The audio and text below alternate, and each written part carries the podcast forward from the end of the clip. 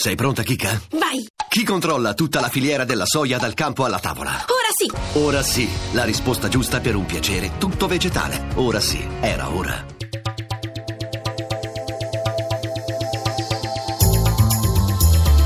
GR1 Economia. Buon pomeriggio, ben trovati da Luigi Massi. Chiusura di settimana in positivo per le borse europee. Sabrina Manfroi dalla redazione di Milano, a te. Si chiudono in rialzo le principali piazze, una seduta influenzata dall'esito delle elezioni in Gran Bretagna. Gli indici partono da subito in rialzo, mentre la sterlina perde velocemente terreno sul dollaro e si porta da 1,2950 a 1,2730. Ne beneficiano i titoli legati all'export. La borsa londinese chiude col miglior guadagno, più 1,04%, Milano più 0,38%, Francoforte più 0,80%, Parigi più 0,67%. A Piazza Affari in luce Ubi Banca, che lunedì avrà un aumento di capitale da 400 milioni di euro, guadagna il 3,5%, seguita da CNH Industrial più 3,46%, sul fronte opposto invece perdono terreno più del 2% Campari e Brembo. Per quanto riguarda lo spread, si restringe a 183 punti base con il rendimento decennale al 2,09%, mentre l'euro sul dollaro scivola sotto quota 1,12. Ed è tutto, linea a Roma. Grazie Manfroi, siamo ora all'ospite che è stato con noi questa settimana e lo ringraziamo, Giorgio Barba Navaretti, docente di economia politica all'Università degli Studi di Milano. Ben trovato, professore. Buonasera a voi. Lo sentivamo, i mercati europei, pur chiudendo in positivo, non apprezzano granché l'incertezza derivante dalle elezioni nel Regno Unito, anche perché, professore, un governo traballante guidato dalla May complica un po' le modalità operative e attuative dei trattati della Brexit. Che ne pensa?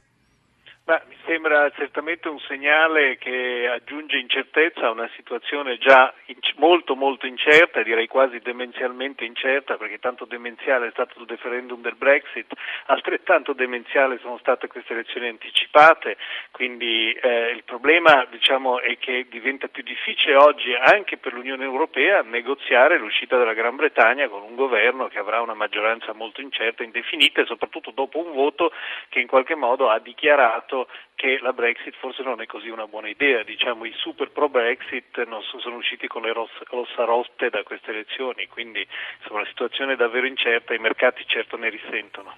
Torniamo in Italia, professore, con i dati sul lavoro diffusi dall'Istat: più 326.000 occupati sull'anno, più 52.000 rispetto al trimestre precedente. Scende anche il numero degli inattivi. Professore, è il segno che la ripresa si irrobustisce finalmente e che si riflette maggiormente nel mercato del lavoro? Questo è un dato fondamentale, e le buone notizie che abbiamo avuto sul prodotto interno lordo qualche tempo fa adesso appunto si consolidano con i buoni dati sull'occupazione.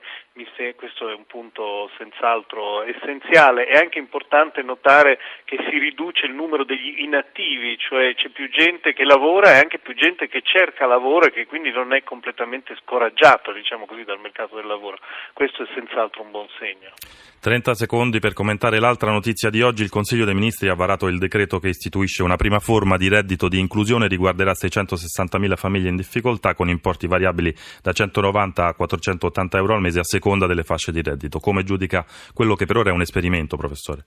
È una misura molto importante, sia perché è una misura redistributiva e con tanta povertà in giro c'è bisogno di redistribuire risorse, sia perché la redistribuzione è condizionata al reinserimento delle famiglie che beneficiano della misura o nel mercato del lavoro attraverso la formazione oppure per i figli che vadano a scuola, eccetera. Quindi si assiste, ma si prevede anche un programma di un percorso di reinserimento sociale e lavorativo che è fondamentale. Bene, grazie a questo punto a Giorgio Barba Navaretti per essere stato con noi questa settimana. Noi andiamo avanti con il meeting dei giovani imprenditori della Confindustria in corso a Rapallo. Il presidente Alessio Rossi al suo debutto propone un'alleanza per la crescita tra New e Old Economy. Alla politica e all'Europa sollecita invece maggiore impegno sulle esigenze dei cittadini. Sentiamo l'inviata Paola Bonanni. Un patto, un'alleanza per il rilancio del paese coinvolgendo tutti i protagonisti della scena politico-economica. È un debutto deciso quello del presidente dei giovani industriali Alessio Rossi. La politica deve fare la sua parte, dobbiamo remare tutti dalla stessa parte. Abbiamo fatto tutti tanti sacrifici, in primi i lavoratori, ma gli imprenditori stanno a fianco a loro, quindi adesso cominciamo a vedere i segnali di una piccola ripresa, ma ancora debole. Riforme e impegno della politica, altrimenti meglio votare, secondo Rossi, che chiede coerenza differenza, altrimenti, avverte, nel 2018 avremo un paese peggiore. Non sprecare le riforme che sono state fatte, non perdere la retta via e portare a casa quelle che stanno ancora in cantiere. E se l'industria, rilancia il presidente dei giovani industriali, fa la sua parte, si chiede di azzerare il cuneo ai neoassunti under 30. E sempre sul tema del lavoro, riferendosi alle misure che stanno funzionando, Rossi dice che queste vanno mantenute e rafforzate, altro che abolire il Jobs Act, mentre l'Europa chiede di essere più snella, con direttive comprensibili e vicine ai cittadini, quella stessa Europa che, secondo il presidente del Parlamento europeo Antonio Tajani, non deve perdere di vista tre obiettivi. La disoccupazione giovanile, la seconda è l'immigrazione clandestina, la terza è il terrorismo. Serve quindi un'Europa che faccia più politica, un'Europa che non sia soltanto regolatrice di piccole cose. Da Rapallo, con l'assistenza tecnica di Andrea Montone. E siamo al libro del venerdì, La tentazione di andarsene, di Lorenzo Bini Smaghi, edizioni Il Mulino, l'intervista all'autore di Stefano Marcucci. In Italia molte forze politiche, molti intellettuali si pongono il problema di uscire dall'euro per risolvere i problemi dell'Italia. Ecco. I problemi non si risolvono in questo modo. Lei scrive che uscire dall'euro porterebbe disastri di ogni genere, dalla fuga di capitali alla svalutazione, all'impoverimento dei lavoratori, un'inflazione prolungata. Qualcuno potrebbe dire che questo è fare leva sulla paura, una strategia che lei stesso ammette nel suo libro non ha funzionato finora in altri paesi. Non ha funzionato nel senso che sicuramente non ha scoraggiato il fatto di parlarne. Se si guarda alla Grecia, sicuramente loro sono stati molto vicini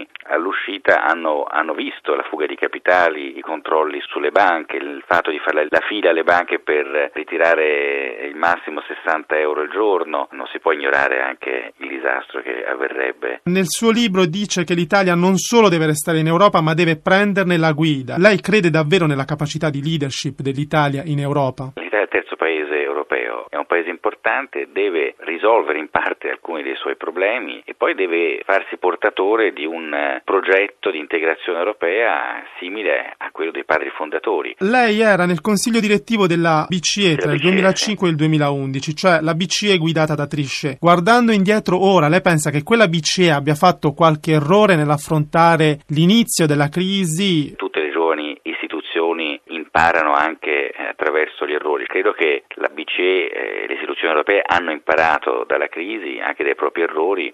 La Banca Centrale Europea oggi è un'istituzione fondamentale per la coesione europea. Cristina Pini per l'assistenza, Renzo Zaninotto per la parte tecnica, da Luigi Massi buon proseguimento d'ascolto su Rai Radio 1.